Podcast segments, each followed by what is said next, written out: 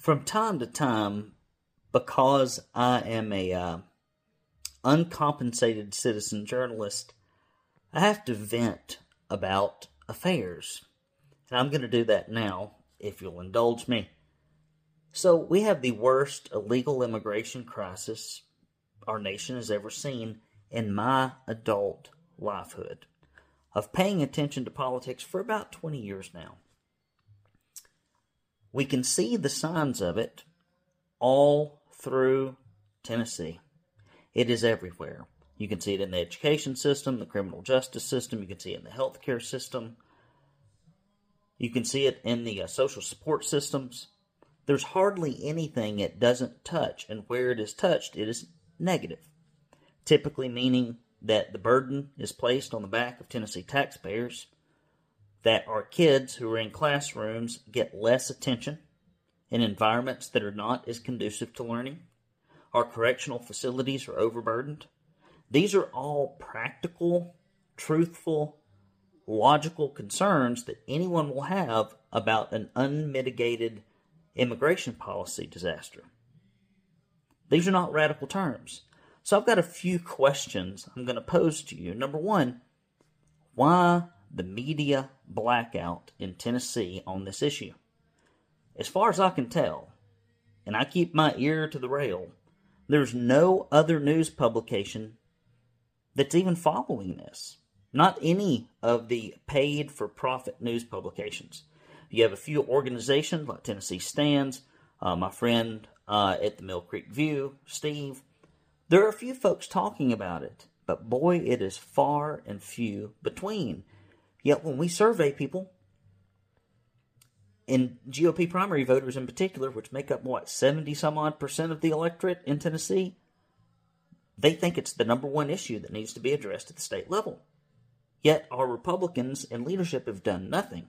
You would think some news outlet somewhere in the state of Tennessee would pick this story up, but we seem to be the only one that runs it.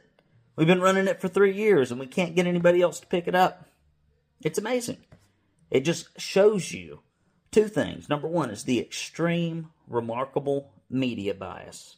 The corporate media ran by Democrats in the state of Tennessee. That's the first thing it shows to you. The second thing it shows to you is the fact that our leadership, from Bill Lee to Cameron Sexton to Randy McNally, have zero testicular fortitude. They go lie and wiggle and squirm on the campaign trail, but when it comes time to stand up to the Chattanooga Chamber of Commerce or the Knoxville Chamber of Commerce or the Nashville Chamber of Commerce or the State Chamber of Commerce or the NFIB, mm-mm, got to get that money because 90% of my money, you got to remember, if I'm in Republican leadership, is coming from outside my district and from special interests and not individuals.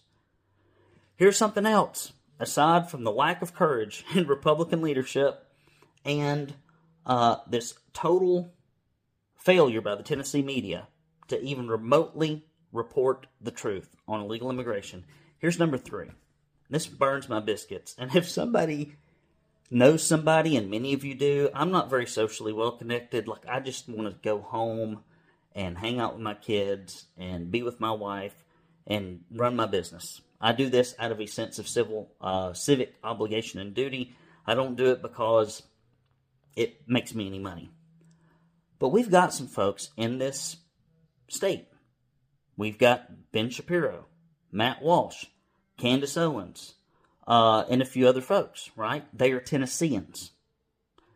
They continually and constantly harp to us about how we should be civically involved at the federal level but I have not seen their fingerprints on anything except for Matt Walsh's expose on transgender stuff. Now, if they live in the state and they do not practice the virtue that they preach of getting involved in politics, I don't see the point. I don't see the point. I know that there's no money to be made in it. I completely get that. There's there's no way to monetize it. It is a waste of your personal time, but it is also a civic duty. And so I wish anybody, closed circuit transmission to somebody who has a connection to any of these large national people that live in our state that for whatever reason are sitting on the political sideline as it relates to state legislation, primary, uh, not exclusively, but mostly. Mostly. I think I could call up any of them and say, "Hey, do you know what's going on in the legislature?" And I think most of them go, "No, who?" I wonder. I wonder occasionally if people could say, "Well, this is my state rep. This is my state senator. This is how they voted." I don't think they could. Not most of them. And I've not heard anything from anybody. I've reached out a few times too. I give up after a while. I'll just be honest. So these are things that are on my heart as a conservative in Tennessee, as a Christian. Number one, we have a media we can't trust. Number two, we have Republican leadership refusing to tackle this one tough issue of illegal immigration. And number three, I don't see any of these national potentates who have moved here because their city or town or country or state sucked. I'm sorry. that have moved here because their state or country or whatever sucked. They're here, right? They're in Tennessee. They fled to the last place, but I don't see them being involved in state politics. What's up with that? You tell me in the comments section because I am baffled. Brandon Lewis here with Tennessee Conservative News. This is what they used to call on uh, the Family Guy grinding my gears. what grinds my gears? This is what gets me. I'm just like it's baffling. I mean, I know the answers, but it's still disappointing. It's still disappointing, even when you know the answers. Guys, I love you. Take care. Keep fighting the state and local fight out there, guys. We need all of you. We're few in number, but we're committed. Take care.